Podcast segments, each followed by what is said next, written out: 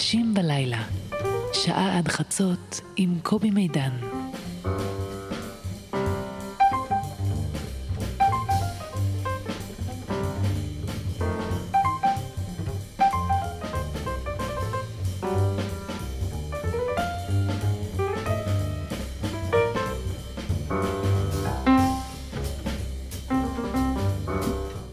לילה טוב אנשים בלילה, אני שמח שאתם כאן, אני שמח להיות כאן. אה, אתם יודעים, בחייו של אדם אה, למדנו מרבותינו הפסיכולוגים שאם הוא מדחיק משהו, כן, מנסה לשכוח משהו ולא לחשוב עליו, אז בתוך זמן לא ארוך בחייו הפרטיים, המודחק יחזור. המודחק יחזור בצורה זו, בצורה אחרת.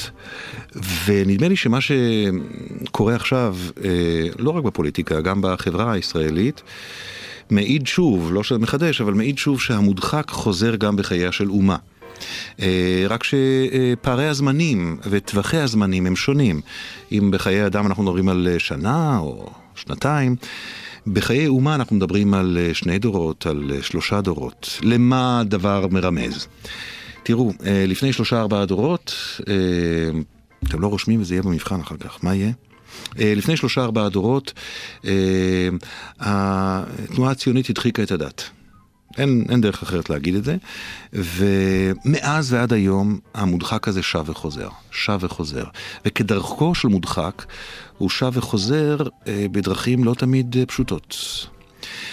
אה, ולכן עובר קו אחד, לטעמי, בין נאומו המרשים של יאיר לפיד אתמול בכנסת, שאמר, השבר מולנו. לבין שיבוצו המרשים של הרב שי פירון כמספר שתיים של יאיר לפיד.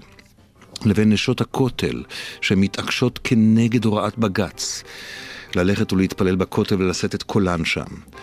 ולבין להבדיל, ולבין להבדיל אה, סיפורי מודיעין עילית שהיו או לא היו, וכולי וכולי וכולי, הייתי יכול להמשיך את הרשימה הזאת עוד ועוד. אבל אני רוצה להכיר לכם את האישה שאיתה אני אמשיך את הרשימה הזאת עוד ועוד, והיא אישה שכולה חיוך, כך התרשמתי מהדקות הספורות שאנחנו מבלים יחד, ושמה מלכה פיוטרובסקי, שלום מלכה. שלום וברכה. Uh, לפני שתגיבי על נאום הפתיחה המאוד מרשים שלי, אני חייב כן. לציין, אני מאוד משבח את עצמי. היום השקעתי בנאום הפתיחה, uh, אני אציג אותך. Uh, מי שמאזין לגלי צה"ל שומע אותך מתראיינת פה ושם, ונושאת את קולך. הייתי אומר שככה, את קודם כל, את פוסקת, את פוסקת הלכה למרות שלא למד פסיקת הלכה. נכון. למד תלמוד באוניברסיטה, כן. עשית תואר שני, את אישה דתייה אורתודוקסית, והדברים חשובים, ויחד עם זה, את אחת המובילות של אה, לימודי נשים, של העצמת נשים בתוך המגזר האורתודוקסי, ואידך זיל גמור. אה, את אחת אה, מראשי פורום תקנה, זה הפורום שמטפל בעניינים ההם, אתם זוכרים? וכולי וכולי וכולי, ואת השאר נלמד ב... אה, ואני יכול לספר לך, אה, בבחינת אומר שבחך בפנייך, אה, שכמעט כל מי שפוגש בך מתאהב בך. תודה רבה. אז ככה, ככה זה, ככה זה קורה, ככה זה קורה. אז, אז מה את אומרת על התזה המפוארה שאני פרסתי כאן בדקות הפתיחה? זאת אומרת, שמה שקורה עכשיו, עם הרשימה של לפיד שמספר 2 שמה, הוא איש המגזר שלך. הוא לא מצד אחד חרדי, ומצד שני הוא לא, אה, הוא לא אה, חרד"לי. אה, מה שקורה סביב הדבר הזה הוא הזדמנות לתהליך היסטורי. אני חושבת שאתה מאוד צודק. קודם כל, נאום הפתיחה מרשים. נכון. יותר, לגמרי. פשוט הקשר בנ... לפסיכולוגיה, אני לדעת. בניתי אותו לכנסת, אבל כן. שכחתי לרוץ. אז... כן, אוקיי. אתה יכול לשכתב אותו ליאיר אוקיי, לפיד אולי. כן, כן. אני חושבת שאתה מאוד צודק. אחת התופעות שראינו חזקות מאוד בבחירות האחרונות, זה ערבוב מגזרים. יש לי uh, חברים ותלמידות בכל המפלגות כמעט, זה מדהים, בליכוד, אצל ציפי לבני, אצל יאיר לפיד, ודאי בבית היהודי. הייתי רוצה שיבקשו ממני uh, להיות גם בש"ס, אבל הם באמת לא ביקשו. אני כן. מתאר לעצמי אבל שביקשו כן, שתרוצי. כן, בהחלט כן. ואמרת, אה, לקחת את זה הביתה כדי לחשוב, או שממש לא, לא היית צריכה לחשוב? לחלוטין לא, אני חושבת, זה אחד הדברים שאני ככה מחנכת את ילדיי וגם תלמידותיי, שאדם מאוד מאוד צריך לדעת מה הוא כן ומה הוא מאוד לא. ואני לא, לא פוליטיקאית, לא אני לא? חושבת שאני אהיה טובה בזה, באמת שלא. אני עושה את הדברים בדרכים שלי, במתודות שאני אמונה עליהן, של הלכה, מעורבות חברתית, אבל אני לא האדם הנכון לפוליטיקה. זו הסיבה שפשוט סירבתי. וכאדם הלא נכון לפוליטיקה, תספרי לנו מי פנה אלייך? כן, פנו גם מציפי לבני, גם מיאיר לפיד, גם מבית היהודי. ואני יודע ו... גם שאת אמרת שיש לך חברים בכל המפלגות, אבל זה חברים גם, גם בכל מיני סגנונות, נכון? נכון. שי נכון. פירון, שגם התארח פה נכון. לפני כמה שבועות, אה, נכון. חבר טוב שלך, נכון? נכון, כן, אנחנו בקשר. ממש בקשר.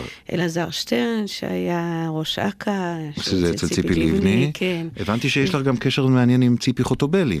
כן, היא הייתה תלמידה שלי. הייתה כן, תלמידה שלך? כן, כן. איך היא הייתה בתור תלמידה? אתה יכול לנצל אותי, מה שתגיד לי אני אגיד לה והיא תעשה. סתם, אני צוחקת. אוקיי, היא בחורה מתוקה, חריפה, ואני מקווה ש... לאט לאט היא ככה תיישם את המורכבות שאני מאוד מאוד מאמינה בה. וגם אה, אורי אורבך. כן, אורי הוא חבר קרוב הרבה מאוד שנים. אני כן. הבנתי שאפילו יותר מחבר. כן, האמת שאני חי... חווה לו את חוב חיי, הוא שידך ביני לבין בעלי. ותשמע, אני לא ממלאה מפעל הפיס, מהסיבה הנורא פשוטה, לא זוכים פעמיים, ואני כבר זכיתי בגדול. מלכה פירטובסקי, האורחת שלנו, אה, גרה בתקוע, כן. אה, יישוב מעורב. בגוש עציון, בצפונו של גוש עציון, נכון? כן, בעצם זה במורדות בית לחם. ממש במורדות בית לחם, יש לכם כביש די חדש כן. שמביא אתכם תוך כמה דקות לירושלים. כן. מה, עוקף בית לחם כזה? אה, כן, עובר דרך הכפר. אבל זה יישוב מעורב וזה כן. עניין לא מקרי מבחינתך. חמישה ילדים? כן. אה, בעל ששמענו את שבחו כבר, כן. דרך המשדך, כן. אה, שהוא איש הייטק. כן. ואני מציע שנלך לשיר ראשון. בשמחה. בסדר? שיר ראשון שאת בחרת. הוא שיר מאוד יפה. חווה אלברשטיין, את רוצה לנמק או להסביר או להגיד משהו? כן, אני, כמו שאמרת בפתיח, עוסקת בהלכה, ורוצה להביא, לנסות להוביל ללא מעט שינויים. ואני תמיד שואלת את עצמי, איך את יודעת שאת צודקת? איך את יודעת שהשינוי בהלכה הוא מבורך? ואני אומרת לעצמי, אם אני יוכל אחרי 120 לעמוד לפני אלוהים ולהסביר את עצמי, אז אני צריכה ללכת על זה. ואני מרגישה שהשיר הזה, שיר סיום, הוא ככה מבטא בדיוק את הנקודה הזו של העמידה הכנה, הישרה לפני בורא עולם, על מה שעשיתי, על מה שלא עשיתי ואולי הייתי צריכה לעשות. וחוץ מזה שאני מאוד אוהבת את חווה אלברשטיין. הצרצרים בקיץ שרים להם ימים קצרים בקיץ עוברים להם. והנמלה תשיר בקול עצוב מאוד.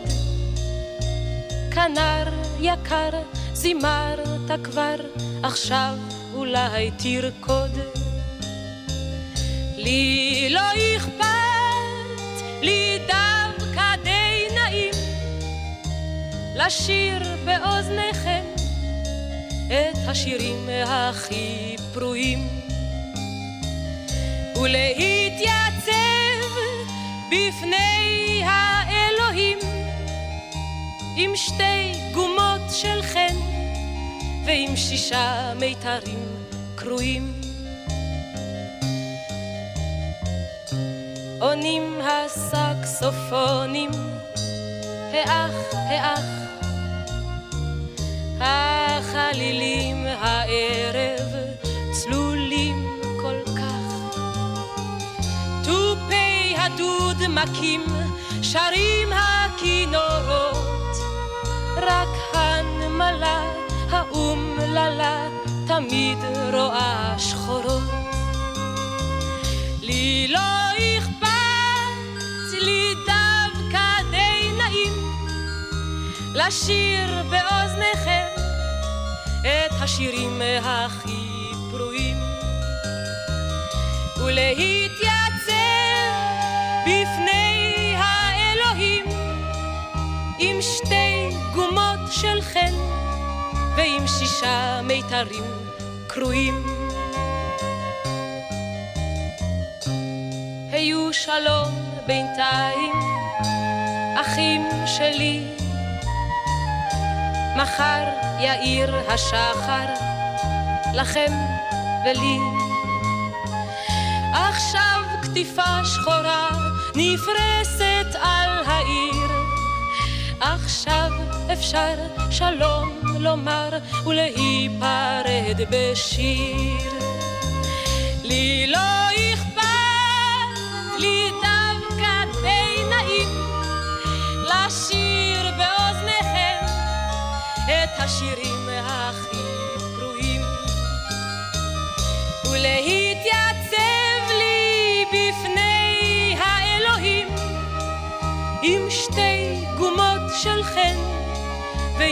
שישה מיתרים קרועים.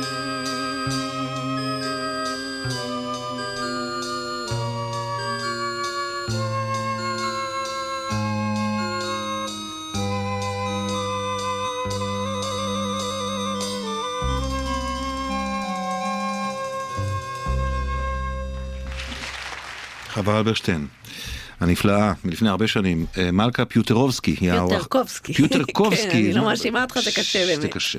פיוטרקובסקי. כן. אוקיי, אה, היא האורחת שלנו באנשים בלילה, אה, מי שמובילה מגמה גם של לימודי נשים, גם של העצמת נשים דרך המגזר האורתודוקסי, וגם של גישה חדשה או אחרת, או רעננה, או אנושית, לכל סוגיות ההלכה. אבל לפני שניגע בנקודות העקרונות, והוא בתקווה כנה שנספיק לגעת בכמה שיותר מהן, אני רוצה להתחיל מהסיפור שלך. מרשה? בשמחה. זה התחיל מזה שלמדת גמרא עם אבא. כן, כן. אה, ספרי קצת על אבא. אה, אבא ואימא, זיכרונם לברכה, שניהם נפטרו, שניהם היו ניצולי שואה. אבא היה תלמיד חכם, והמסכן רחמנות נולדו לו חמש בנות, אחת אחרי השנייה. עכשיו, יהודי של מזרח אירופה לא חולם ללמד את הבת שלו לימודי יהדות עמוקים, כי זה מאוד לא מקובל. אבל אני השלישית. אה, רואה את העיניים שלו כשהוא לומד, בתור ילדה קטנטנה, ואומרת בליבי, אני חייבת לפענח מה יוצר עיניים כאלה, סקרניות, מתלהבות. והוא מתחיל ללמד אותי בהתחלה דברים שפשוטים יותר, שאני יכולה להבין בתור ילדה קטנה, ואחר כך הוא באמת אה, קולט גם אה, אהבה עצומה לעניין, וגם כנראה יכולת. והוא באמת אה, משקיע ומטפח את זה. ואז אני זוכה באמת במקריות גדולה ללמוד בבית הספר היחיד, התיכון היחיד בארץ, שאיננו בקיבוץ הדתי, שבו בנות לומדות גמרא. ואני מגיעה כבר עם רקע, וזה פשוט תופס אותי. זה לא נעים לי הדימוי שאני הולכת לתת, אבל תשמע, זה ממש סוג של התאהבות. למה לא נעים? נעים מאוד. ומאז, באמת, זה אולי דימוי ירוד, אבל כמו שאת מתאהבת במישהו, את מאוד מאוד רוצה, לא רק שיכירו אותו, אלא גם שיאהבו אותו באמת, יכירו אותו על צפונותיו. מאז, גם כשהייתי חיילת, כבר אז, איפה שרק רצו, איפה שרק ביקשו, ניסיתי לחלוק עם אנשים את המגוון, המורכבות, הידע, החוכמה, הרגישות והקושי, הקושי הלא פשוט גם כן, במקורות חז"ל. בעיקר בגמרא. כן. כי אני אומרת בעיקר בגמרא, נכון. כי בדרך כלל נשים במסורת היהודית, אם הן כבר באות ללמוד, ללמוד בעיקר אגדה, נכון. ומדרש, נכון. והחומרים היותר רכים, נכון. היותר ספרותיים, הפחות, אה, הפחות הלכתיים, נכון? כן. אבל רגע, את הלכת לי מהר מאוד לבית הספר התיכון, וזה, זה, אני מבין למה, אבל אני רוצה כן. רגע לחזור לאבא. כן, את אומרת, ראיתי את הברק בעיניים שלו, כן. ורציתי להבין מאיפה בא הברק הזה. אבל גם רציתי להתחבר איתו, זה היה גם התחברות איתו, או את אומרת, את ילדה שלישית, כן. ויכול להיות שחווית את האכזבה שלו שאין לו את מי ללמד? אני לא חושבת באמת, אני מוכרחה לספר לך ביושר שהוא תמיד היה צוחק שהמיילדות לא נעים להם לצאת ולומר לו שנולדה לו עוד בת. הוא אומר, אני לא מבין מה הם רוצים. אני כל כך נהנה מהבנות שלי. אבל בשקט בשקט אני אספר לך שכשאחי נולד, השישי, אהה. הבן אדם לא הלך על הקרקע חודשיים. הוא פשוט, עכשיו, כטבעם של יהודים, אם אתה שמח, אתה חייב להשבית את השמחה, נכון? ברור. אז לילד הוא קרא הקדיש שלי. כן. לימים, אני כמובן כתבתי מאמר על כך שכמובן גם נשים יכולות לומר קדיש. כן, גם כן, לשם אני כן, רוצה להגיע איתך, כן. כי את אכן אמרת קדיש על אימא כן, שלך, נכון? כן, אבל אבל לפני זה, אה, אה, אה, אה, אני יודע שבקהילה האורתודוקסית, שהייתם כן. הייתם חלק ממנה, כן, לגמרי. וכשהוא לימד אותך גמרא זה נודע, כן. ולא היה לו קל שם. לא, לא. בכלל, אה, דרך החינוך של הוריי, זיכרונה לברכה, לא הייתה קונבנציונלית. בשתי נקודות מרכזיות, אנחנו בשיחות בינינו, אחיות ואחי, שתי נקודות מרכזיות היו מאוד משמעותיות. הנקודה הראשונה, אמונה בקדוש ברוך הוא, אבל אמיתית, כנה, בלי שום פוזה, והיא בעיקר יצירה של האדם עם בורא עולם. אף אחד לא יכול לשלוט בזה, אף אחד לא יכול לכפוף את השני לזה. כך התחנכנו. רגע, אני עוצר אותך, סליחה כן. שאני קוטע אותך, כן. תסגרי את הנקודה השנייה. אני אבל מורה, אני צריכה להיות דידקטית, אתה יודע, בדיוק. אבל זה בסדר, אנחנו נזכור את זה. את אומרת אמונה שלמה, זו הנקודה הראשונה. אה, למרות שהם היו ניצולי שואה, זאת אומרת, השואה לא סדקה שם משהו עמוק. צדקה ועוד איך. עוד איך. אבל אני חושבת שהדבר העצום הוא שאבא ממש לא חשש לשתף אותנו בסדק. זה לא היה סדק, זה היה שבר חמור. היה לו דו-שיח נוקב עם הקדוש ברוך הוא, חד משמעית. אני חושבת שדווקא ממנו למדתי איך הילדים שלי אומרים, את תמותי בטח אחרי 120. למה הקדוש ברוך הוא כל כך מפחד מה שהוא יחטוף ממך כשתגיעי לשם. למדתי שאפשר להאמין תוך קושי גדול. פשוט קושי עצום. גם לקבל רוע וקושי בעולם, גם לקבל חלק מהמבנים ההלכתיים, ואת זה פה אני הרגשתי שאני מוכרחה להתגייס לשנות. ואיזה מחיר אבא שלך שילם, בכל אופן? תראה, הוא היה אדם לא קונבנציונלי בהרבה לא, תחומים. במובן הזה שהוא לימד כן, אותך כן. ב- בבית הכנסת, הוא נכון? לא, כן, כן, כן, אבל הוא לא, הוא היה במובנים רבים איש אמת, הוא אמר בואי נמשיך הלאה. הוא לא, לא לקח את זה מאוד מאוד קשה, להפך אפילו, הוא מאוד עודד אותי ללמוד לימודים גבוהים. אה, גמרא, אבל לא היה אז שום מסגרת, לא הייתה שום מסגרת, ולכן התגלגלתי ללמוד באוניברסיטת בר אילן. וכשהגעת לאוניברסיטת בר אילן, גם, גם שם, כן. זה לא היה מקובל שנשים באות ללמוד תלמוד. לגמרי. גמרא. כן, אז מה, כן. מה, מה קרה שם? כן, אז שם היה מעניין, כי אני באתי עם רקע, והסבירו לי שנשים הן חסרות רקע. לא ייתכן שהן ישבו באותה מחלקה עם הבנים שלמדו בישיבה הרבה שנים.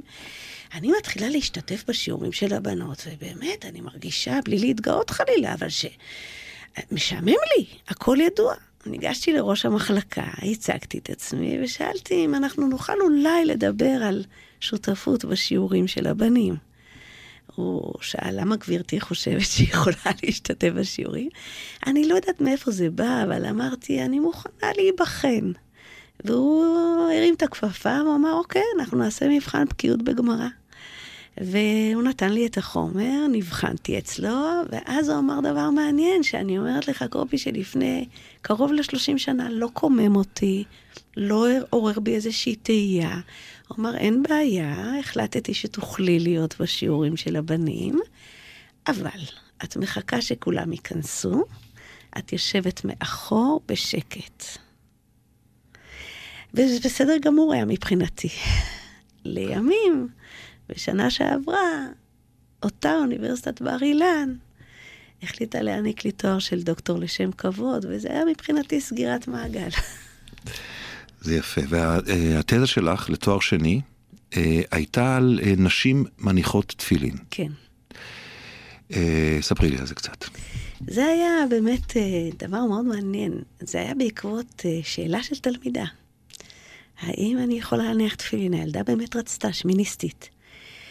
ואמרתי לה, תשמעי, אז לא הייתי כל כך עמוק בהלכה. אמרתי, תראי, בואי אני אברר את זה, ואני חוזרת אלייך בשיעור הבא.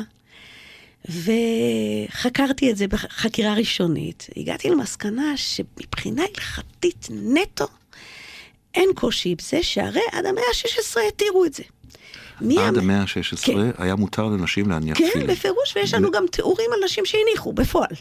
מותר ומקובל? לא, לא, אבל היו נשים שבחרו בזה ועשו את זה. אוקיי. מהמאה ה-16 אנחנו כבר מתחילים לשמוע קולות של איסור, כאשר הטיעון המרכזי הוא, אל תיבהל מארמית, אני מיד מתרגמת. הכל בסדר. מחזי כיוהרה. זה נראה כשחצנות. משמע, מה, גברתי, סיימת לקיים את כל המצוות של הנשים שכבר עברת להניח תפילין? אה, רק זה חסר לך. בדיוק. חזרתי אל אותה תלמידה בכיתה, ואמרתי לה, תשמעי, זו התשובה. היא הסתכלה עליי בעיניים בורקות ואמרה לי, מלכה, ואם אני אניח בחדר, נעול, אף אחד לא ידע מזה, את מתירה לי? אמרתי לה, כן. לימים פגשתי את ההורים וראיתי שבאמת אפילו הם לא ידעו. אבל זה באמת עורר אותי למחשבה על השאלה הכללית הרבה יותר, שבה אני עסוקה מאוד. וזו השאלה של התאמת ההלכה למציאות העכשווית שאנחנו חיים בה. ואני מרגישה שיש לא מעט דברים שחייבים לעשות בהם חשיבה הלכתית מחודשת, חד משמעית להסתמך ולעבוד רק עם כללי הפסיקה האורתודוקסיים, אבל בפירוש לחשוב עליהם בצורה שונה מהותית ממה שחשבו עליהם עד היום. תראי, זה תחום שהוא היה במשך, אה, ועדיין במובנים ידועים, וכמעט מוחלטים, תחום גברי. נכון. במשך אלפי שנים.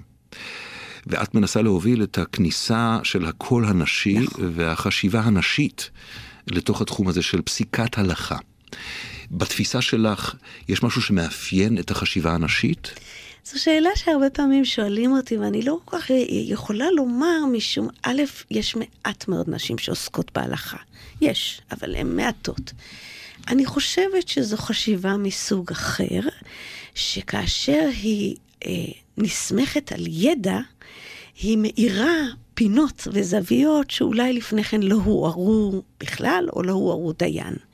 ואני יכולה לתת הרבה מאוד דוגמאות של רבנים ששולחים אליי אנשים שאומרים, בסוגיה הזו כדאי שאישה תפסוק, ולא דווקא סוגיות של נשים. עכשיו, אין לי הסמכה. אני חושבת שגם הנכדה שלי לא תקבל יכולת להיות רב במדינת ישראל. לא. לא. אבל מה שקורה זה שהסמכות כנראה מתקבלת פשוט מלמטה. אנשים פשוט מתקשרים הרבה מאוד, שואלים שאלות, אני מתייעצת עם רבנים. יש אפילו שקוראים לך רבנית, בטעות. כן. אה, אני לא יודעת. כי רבנית זה אשתו של רב. נכון. ואת אינך נכון. אשתו של רב. נכון. בעלך הוא נכון. רב פעלים, אבל הוא לא רב. נכון, המסכן הוא כזה צדיק, אפילו לא מסוגל לריב איתי. אז ודאי שהוא לא. אז יש בעיה, כי אין, בעצם אין תואר לאישה שעוסקת בהלכה באורתודוקסיה.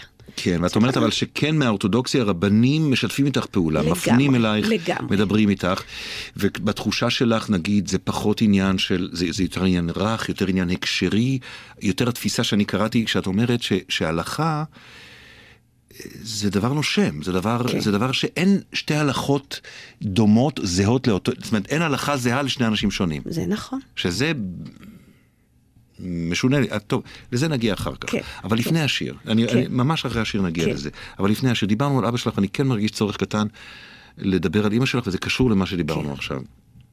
מלכה פיוטרקובסקי, היא האורחת. שלנו.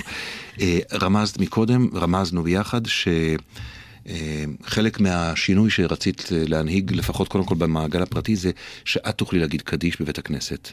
מה שלא מקובל. כן, לגמרי. על, על אימא שלך. כן. וכשהיא נפטרה, אכן אמרת את זה? כן, כן. ואיך זה התקבל? כי את מקפידה כל הזמן להיות חלק מקהילה אורתודוקסית. נכון, נכון. פה יש משהו מאוד מעניין. אני גרה בתקוע, mm-hmm. ובזכות הרב מנחם פורמן, שהקדוש ברוך הוא ישלח לו רפואה שלמה, הגישה שלו היא שמה שאפשר להתיר, לנשים, או בכלל במרחב בית הכנסת, חייבים להתיר. לא אפשר, חייבים. ולכן מבחינתו כבר הרבה לפני שהיה מקובל, אצלנו רקדו עם ספר תורה בשמחת תורה, הנשים אומרות דבר תורה בבית הכנסת באמצע התפילה, וגם הקדיש היה ברור שאם אפשר לאפשר את זה הלכתית, למה לא? הדבר המרתק הוא שכשאמרתי את הקדיש, שהוא מקובל והוא לא מעורר מחלוקת אצלנו בקהילה, הבנות שלי היו עומדות על ידי ואומרות, אמא, בשקט, בשקט. הבנות שלך? כן. זה היה קשה להם. כן. זה היה קשה להם שפתאום שומעים את אימא אה, בבית כנסת. הדבר המעניין הוא שלא היה קשה להם כשאני נותנת דברי תורה. אבל זה כן, תפילה זה של גברים. גם בית הכנסת והמניין והעלייה לתורה וכל הדבר בדיוק. הזה, זה של גברים. בדיוק. כן. אז זה מאוד מעניין, ש... הבנות שלי עצמי. אז זה באמת מעניין, לפעמים הילדים שלנו כן. הם הסוכנים של הרגיל. ממש. של אי השינוי. בדיוק. אבל עוד, עוד מילה אחת, אז נניח בית הכנסת, דיברת על זה שבבר אילן היית צריכה בהתחלה כן. לשבת מאחור, כשפרצת את הדרך, האישה כן. הראשונה, לחוג לתלמוד. ללימודי התלמוד. את, את רואה, ואת אמרת שגם הנכדה שלך לא תזכה להסמכה כרבנית. נכון. למרות מפעלותייך שלך. הנכדה שלך אבל אולי תשב בבית כנסת אורתודוקסי במעורב, עזרת נשים ועזרת גברים יחדיו? קשה לי להאמין. קשה היא להאמין. תזכה להיות חלק ממניין? או. אני מניחה, וקשה לצפות, אבל אני מניחה שלעולם מניין יהיה עשרה גברים בוגר, בוגרים. זה יסוד מאוד חזק בהלכה, אבל אני לחלוטין לא פוסלת, למשל, שהיא תעלה לתורה ותקרא בתורה עם ברכה, משום ששוב, הסוגיה ההלכתית הזו, אפשר לאפשר אותה לנשים. וכמובן השאלה, כשאת מגיעה לקיר הזה, שזה כן. יסוד חזק בהלכה, כן. הדרה, הדרה. זה חלק, בסדר, אפשר לקבל את זה ואפשר לא. מעלה את השאלה, אם ההדרה היא חלק כל כך מובנה בתוך ההלכה האורתודוקסית, אז למה להישאר אורתודוקסי? אבל לזה נגיע אחר כך. אנחנו עכשיו עם השיר הבא ש... שאת ביקשת, אה, אהוד בנאי, כן. יוצא לאור.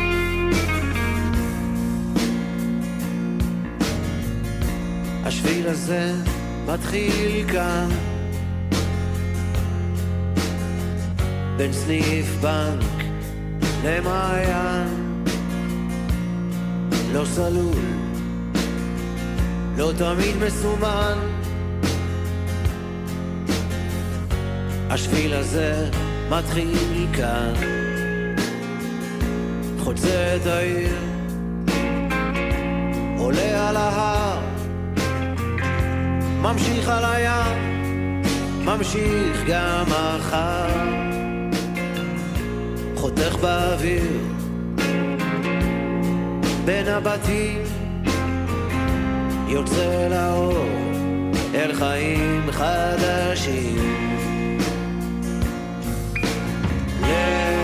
לך עליי, עלה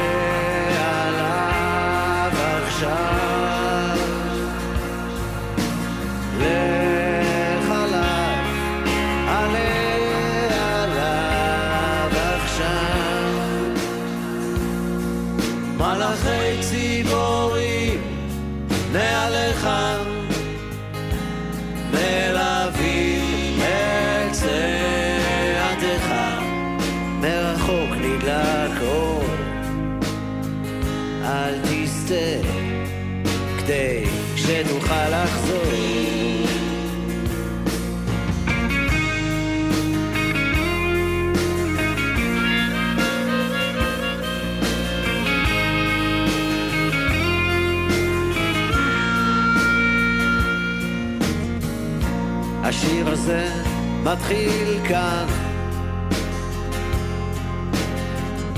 כחול על הדף הלבן.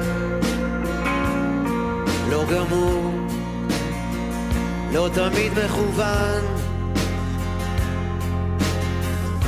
השיר הזה מתחיל כאן. חוצה את העיר עולה על ההר ממשיך על הים, ממשיך גם מחר, חותך באוויר,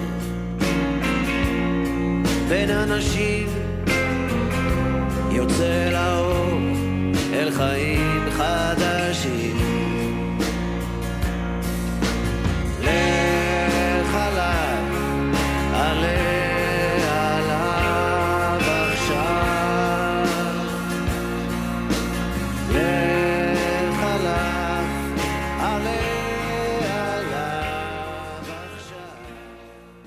מלכה פיוטרקובסקי היא, אה, היא האורחת שלנו באנשים בלילה, אה, ונדבר עכשיו על, אה, על, בעצם על עיקר המפעל שלך, נכון? מה, להביא נשים שילמדו גמרא? זה, זה ה- או הלכה? זה עיקר המפעל שלך, לתרגם אותו ל- לקונקרטי? תראה, זה משולב. אחד הדברים שאני עסוקה בהם מאוד זה הוראה, מזה אני מתפרנסת. ואני מלמדת כל מי שרק רוצה ללמוד, נשים, גברים. יש לי עניין גדול שיותר ויותר נשים ילמדו גמרא, כי זה הבסיס לכל דיון הלכתי, ושירצו מאוד להיכנס גם לעולמה של הלכה, שזה אוקיינוס רחב מאוד.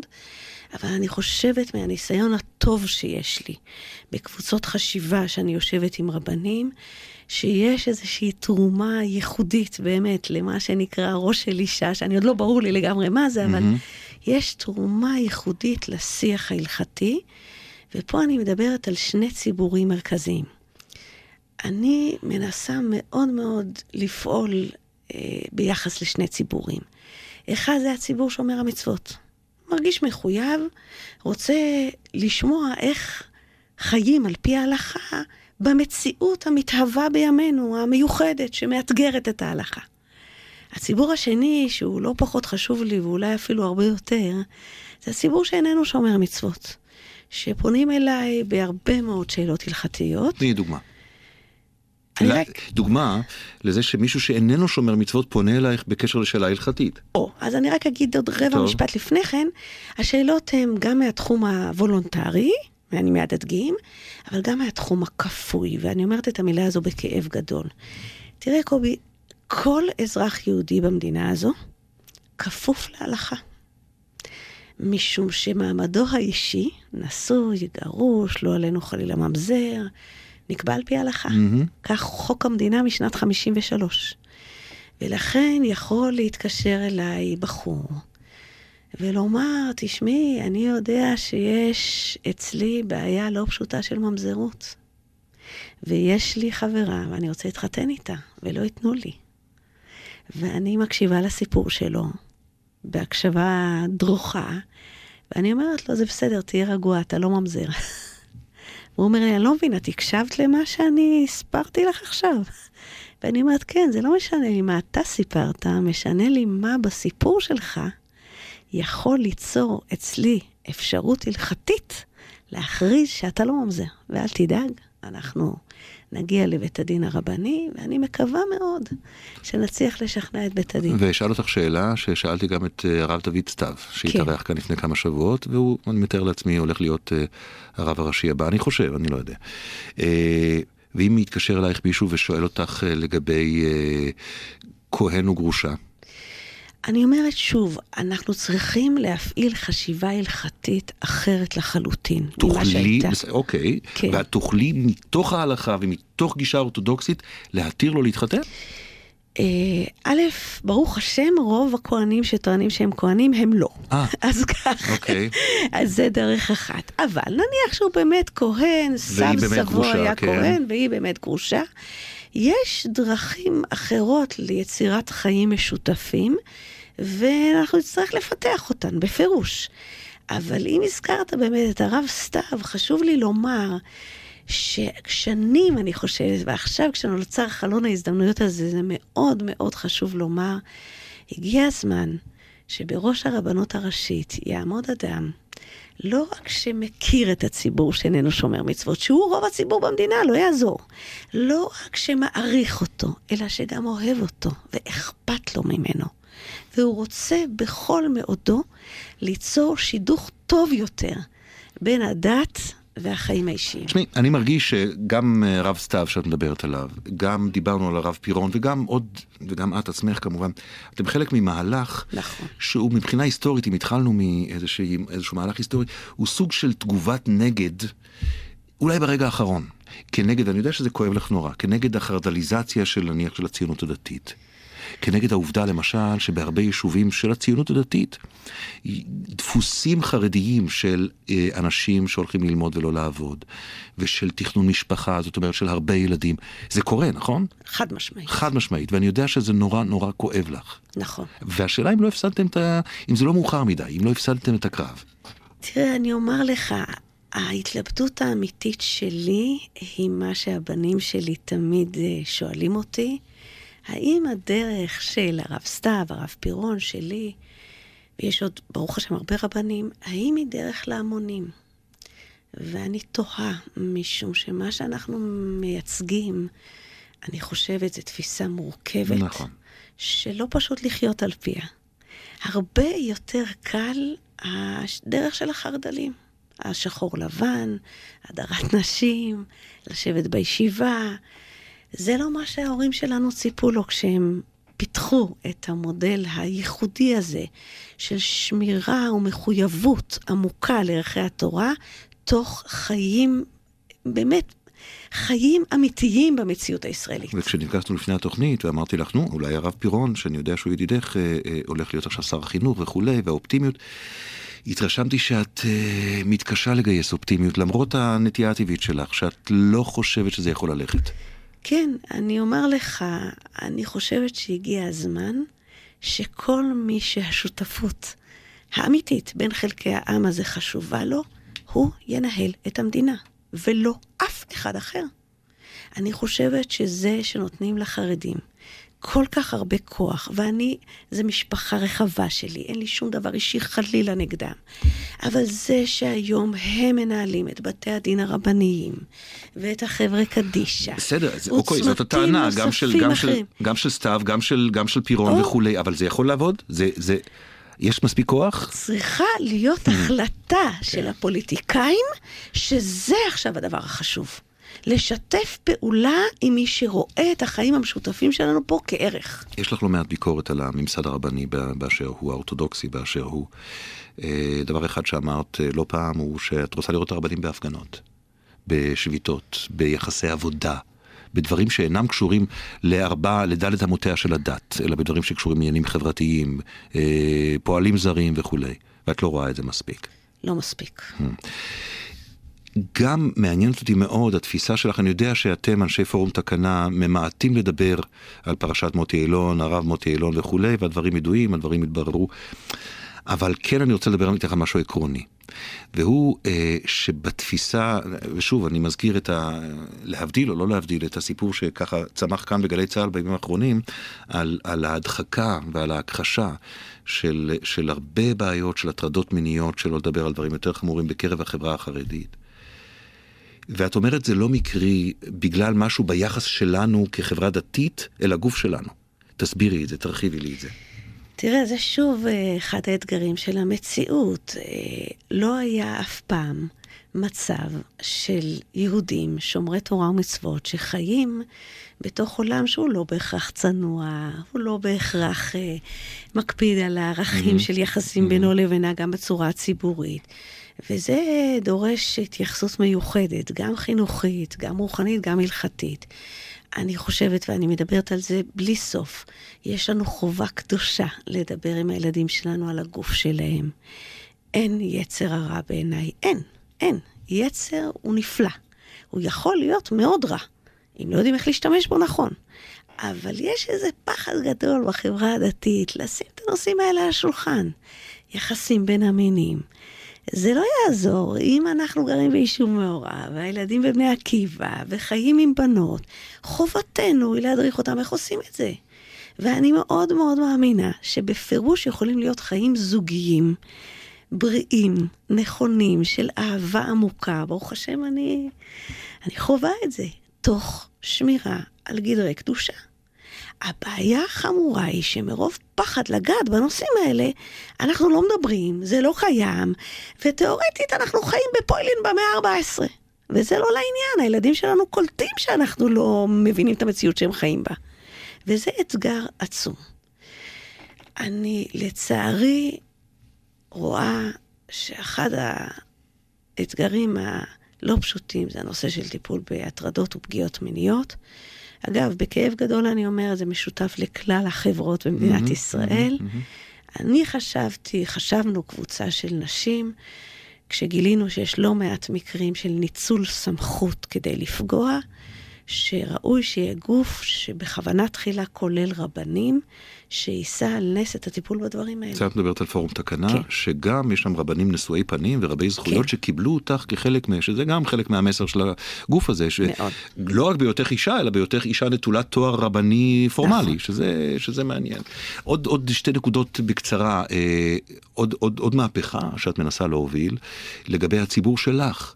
זאת אומרת, צריך לתכנן משפחה.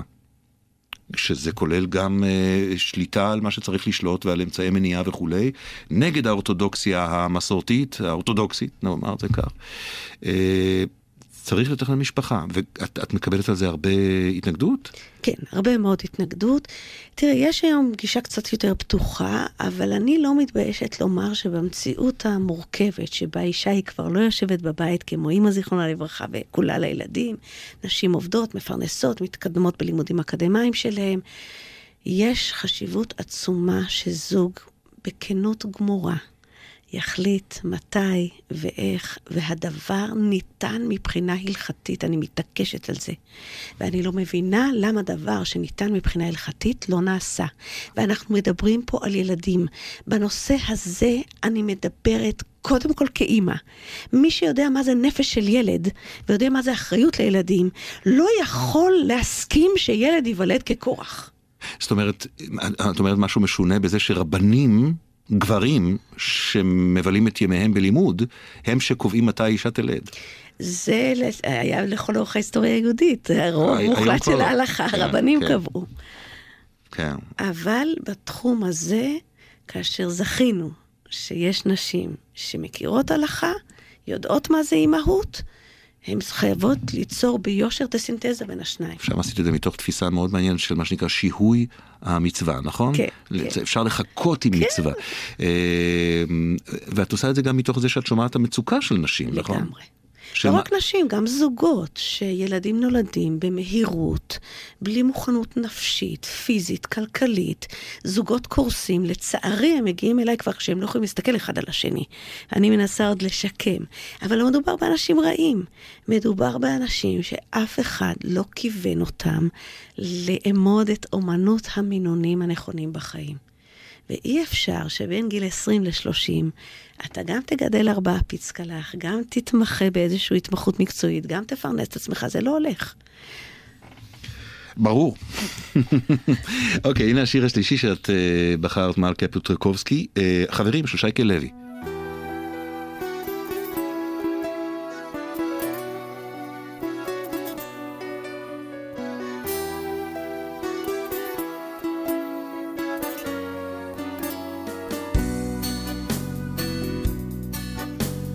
חבר אחד לימד אותי לשיר, חבר אחר לימד אותי לשמוח, גם חברתי הציעה לי לקחת קצת אוויר, ואת הרע מהר מאוד לשכוח.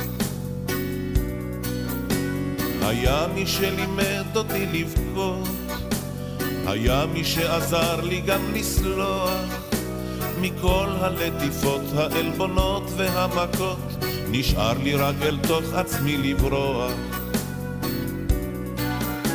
מכל החברים שלי קיבלתי את הטוב, את החיוך נתן לי החבר הכי קרוב. מכל החברים שלי קיבלתי את הטוב. את החיוך נתן לי החבר הכי קרוב.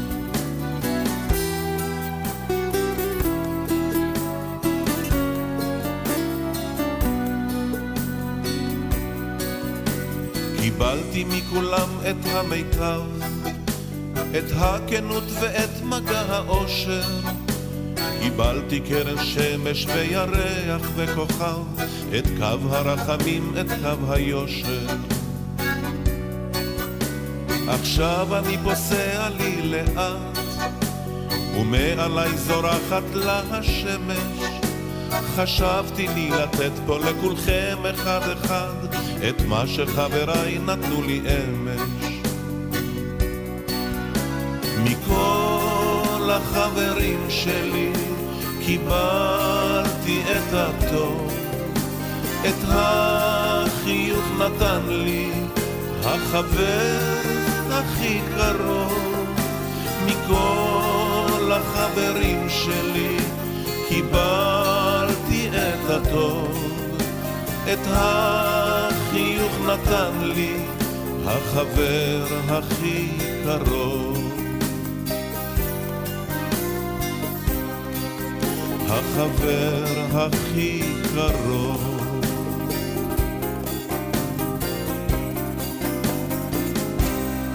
שייקה לוי, אנחנו עם אה, מלכה פיוטרקובסקי באנשים בלילה, אה, אשת הלכה. קראו לך פעם אשת תורה וזה הפך להיות אש תורה, נכון? משהו כזה, כן. אה, מראשי פורום תקנה, אה, מי שמנסה, אשת חינוך, מי שמנסה אה, לעשות שינויים בתוך העולם האורתודוקסי, מתוך העולם האורתודוקסי, גם באשר להלכה וגם באשר למקומן של נשים. אני חושב שזה קשור לעובדה שאת גרה ביישוב מעורב, בחרת. את ושלוש אחיותייך, נכון? שלוש מאחיותייך. כן. אתן גרות בתקוע. כן. זה בגוש עציון, נכון? כן, כן, כן, מזרח גוש עציון. מזרח גוש עציון, יותר, יותר, יותר חילונים, יותר אה, דתיים? אנחנו מנסים להקפיד על 50-50. אוקיי, וזה עובד? לא כל כך. יש יותר פניות של דתיים. אבל השילוב עובד? כן. כן. כן, בפירוש כן. אני יודע שהיה לכם דיון ארוך לגבי הבריכה. כן, נכון? כן, ואני באמת אה, במובן הזה גאה, גאה באנשי היישוב, שמצליחים לא לגור אחד על יד השני, אלא אחד עם השני באמת, בלי נכסיות. אתה מכיר נכסיות של יישובים? אם אני מכיר, זהו, זה הוא אמר, והיא אמרה, והיא עשה. אין? כמעט אה, ולא. לא יכול להיות לא בלי. לגמרי, אבל זה לא האווירה. האווירה היא באמת של לראות את הזולת. ונגיד בשבתות נוסעים ביישוב? כן, כן, מותר לנסוע כן, ביישוב. כן, כן. יש בריכה שפועלת בסופו של דבר? כן. כן. כן, יש בהחלט. ימים נפרדים לגברים נשים? כן, כן, פשוט הקימו ועדה, והוועדה החליטה על כל עקרונות היסוד של הברכה, כולל התפעול שלה בשבתות וחגים. את מדברת על מסר מורכב. גם החיים המשותפים הם, הם יותר מורכבים מאשר להסתגר כל קהילה כן. בעצמה. עכשיו, אחת השאלות זה כמה אתה מצליח להעביר מורכבות בחינוך לילדים. כי גם אחת הטענות, אה, רגע, לפני הטענות, אז יש לך, ברוך השם, חמישה ילדים, נכון? מ-26 עד 14. עד 14. ואיך איך היית אומרת שהמסר עבר מבחינתך? תראה, חינכנו אותם לבחור, ואיך אומר בני בכורי? אבל התפללתם שנבחור מה שאתם. זה חלק מהמורכבות של המסר. כן, נכון. כן. לא כולם בוחרים מה שאנחנו, הם אה, על סקאלה, על ציר. אה, אנחנו עובדים על הלקבל. קשה לך? אתה יודע, בסוף יותר קל לנאום בכיכרות מאשר בבית פנימה, לראות שהילד לא מאמץ לגמרי את כל ה... אני, אני חייב להגיד לך שמזווית הראייה שלי אני מבין את הקושי. כלומר שה, שילדים בוחרים דרך שהיא שונה מבחינה חיצונית ואולי פנימית גם מהדרך שלך, אבל כשאני מסתכל עלייך כהורה זה מבחינתי תעודת כבוד בשבילך. הדבר שאני מאוד מאוד שמחה בו, גם בעלי וגם אני, זה שהם מרגישים מאוד בנוח ורוצים לשתף במה שהם עוברים, Mm. ובתהליכי קבלת ההחלטות שלהם. זה בעיניי באמת, למרות שהבנתי בתחקיר איתך שדווקא ביישובים מעורבים יש פחות חילון של, נכון. של נוער. נכון, שזה נכון. זה משונה. זה מאוד הגיוני, הם לא חושבים שיש איזה הר של זהב בצד השני. הם חיים עם החבר'ה. החבר'ה שלהם זה חבר'ה שאינם שומרי מצוות, הם מכירים אותם, מכירים את העולם שלהם. הם לא חושבים שיגלו איזה סוד עצום. ומכיוון שיש לך דיאלוג עם האורתודוקסיה כל הזמן, דיאלוג אה, כואב עם האורתודוקסיה, ואם יבוא אלייך מישהו ואומר, תראי, זה אומר הרי מה זה אורתודוקסיה? זה גדר, זה סייג. נכון. את מורידה את הגדר, את מנמיכה את הסייג, אז הנה הילדים שלך עוברים אל מעבר לגדר. זה הוכחה חיה לזה שצריך להגביה את הסייג ולא להנמיך אותו בעולם שלנו. לא, קודם כל הם עוד לא עוברים מעבר לגדר. דבר לא- נוסף הוא אף הבאתי דבר אחד, בשם אומרו. כי אף אחד אין לו תעודת ביטוח לשום דבר. והדבר הכי אומלל שהיה יכול לקרות מבחינתי, זה שהילדים שלי יחיו את חייהם תוך תחושה שזה נכפה עליהם, שדרכם נכפתה עליהם. לכן אני הקדמתי ואמרתי שמבחינתי זה תעודת כבוד בשבילך. אה, אני חייב לדייק את הדבר הזה גם. אתה יכול לתת לי את זה בכתב לילדים? בוודאי, למרות שאני לא בטוח שהחתימה שלי שווה הרבה בהקשרים האלה. אה, הדרך היחידה שלי להיפרד ממך לפני שנלך ל... אה, לשאלון, היא שנקבע שאני אפגש עוד פעם. בשמחה. בסדר? בשמחה. זה יקל עליי את הפרידה. אה, הנה השאלון, מלכה פיוטרקובסקי, אם היית יכולה להוסיף מקצוע לתוכנית הלימודים. אה, כישורי חיים. כישורי חיים. כן. אוקיי, אה, כשאת עם עצמך לבד, ככה מול החלון בתקוע, בלילה, בחושך, מה ההישג שאת שמחה בו? הילדים שלי, מה ההחמצה שאת מצרה עליה? אנשים יקרים לי שהיו ואינם, ולא הספקתי מספיק לרדת באמת לעומק נשמתם. את לא חייבת לפרט, אבל את יכולה. אה, האם יש לך חלום לילי חוזר? חלום שחוזר בלילה? כן, שגונבים לי את האוטו, לא ברור למה. ברוכה הבאה. אני, חצי מהחלומות שלי זה על מכוניות. יפה. חשבתי שזה עניין גברי אבל, אבל כנראה שלא. אוקיי, אה, אם היית יכולה לחזור לרגע בהיסטוריה. בהיסטוריה. לאן, לראות איך זה היה, לאן היית חוזרת? אה, הייתי מתיישבת על יד ראשי בבית המדרש שלו. צרפת המאה ה-11 או ה-12 כן, שם. כן, וואו. כן, כן. הייתי בא איתך. כן. אוקיי, ורגע בחיים שלך, אם היית יכולה לחזור לחוות אותו שוב. אה, יש הרבה, ברוך השם, הרבה רגעים כאלה. אחד מהם זה באמת אה, ההרגשה הטובה שאני מקווה שהענקתי להוריי, זיכרונם לברכה, כשהם ראו את... אה, זה לא רגע מסוים, אבל בצמתים שהם ראו את דרך ההתפתחות אה, שלי. אני יודע שגם אחרי שאביך היה זה הראשון שלימד אותך גמרא, גם ליד ערש דווי שלו ישבת ולמדת, נכון? כן, הוא היה צמח, ואני חשבתי שהוא שומע. וביקשתי את עזרתו, כי חשבתי שהוא יעזור. אז ב, ב, בהינתן שהסכמת למה שאמרתי קודם, אני רוצה להודות לך מאוד על השיחה הזאת, מלכה, ולהזמין אותך לשמוע סיפור קצר, שהגעתי אליו כמעט במקרה מתוך ספר חדש של חוליו קורטסר, מלכי, אה, מלכין, אני אומר, סופר רב פעלים. סיפור קצר שנקרא, תקשיבי, אמונה בעולם השלישי, כך הוא נקרא. חשבתי גם על האפיפיור עם הסיפור הזה, אמונה בעולם השלישי. בשמונה בבוקר מתחילים האב דנקן, האב הריברטו והאב לואיס לנפח את הכנסייה. כלומר, הם נמצאים על גדת נהר, או בקרחת יער, או בכפר כלשהו, ככל שיותר טרופי יותר טוב. ובעזרת המשאבה הממוקמת במשאית, הם מתחילים לנפח את הכנסייה. בעוד האינדיאנים מן האזור משקיפים עליהם מרחוק עמומים למדי, כי הכנסייה, שבהתחלה דמתה לשלפוחית מעוכה, מתחילה להזדקף, מתעגלת, תופחת. למעלה מופיעים שלושה חלונות קטנים מפלסטיק צבעוני שאמורים להיות הוויטראז'ים, ובסוף מזדקר לו צלב במקום הכי גבוה, והופה, גמרנו, הושענה, צופר המשאית מצפצף כתחליף לפעמון. האינדיאנים מתקרבים בתדהמה וביראת כבוד, והאב דנקן מעודד אותם להיכנס, בעוד האב לואיס והאב הריברטו דוחפים אותם כדי שלא ישנו את דעתם, כך שהדרשה מתחילה ברגע שהאב הריברטו מעמיד את השולחן הקטן של המזבח ועוד שניים או שלושה קישוטים עתירי צבעים, משמע קדושים במיוחד. והאב דנקן פוצח במזמור שמאוד מזכיר לאינדיאנים את פעיית עיזיהם כשיש פומה בסביבה. וכל זה מתרחש באווירה מיסטית ביותר ובתוך עננת זבובונים שנמשכו אל החידוש שבכנסייה. הוא מתנהל עד שאחד האינדיאנים משתעמם ומתחיל לשחק בקיר הכנסייה. כלומר, נועץ בו פגיון, רק כדי לתהות על טיבו של הדבר הזה שמתנפח. הוא מקבל בדיוק את ההפך, האוויר נפלט מן הכנסייה במהירות, ובבהלה שמתעוררת נדחקים כולם בחיפוש אחר היציאה והכנסייה נחרכת סביבם, מועכת אותם, עוטפת אותם. כמובן, מבלי להסב להם שום נזק, אבל גוררת מהומה שכלל וכלל אינה יאה לעקרונות הדת.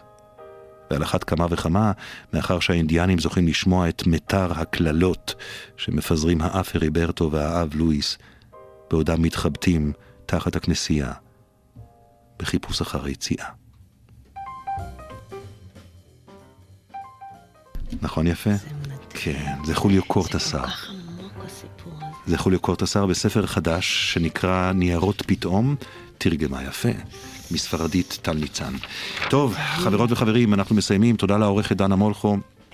לחברות המערכת, שירי דוידוביץ', נועם פלג, אורית פסקל ורותי גרוסמן, אורי ויינשטיין על הביצוע הטכני, תודה גם לארכיון מעריב. לתוכנית הזאת ולתוכניות קודמות אתם יכולים לשמוע, להאזין גם באייקאס, גם באתר גלי צה"ל וגם בפייסבוק. לילה טוב אנשים בלילה.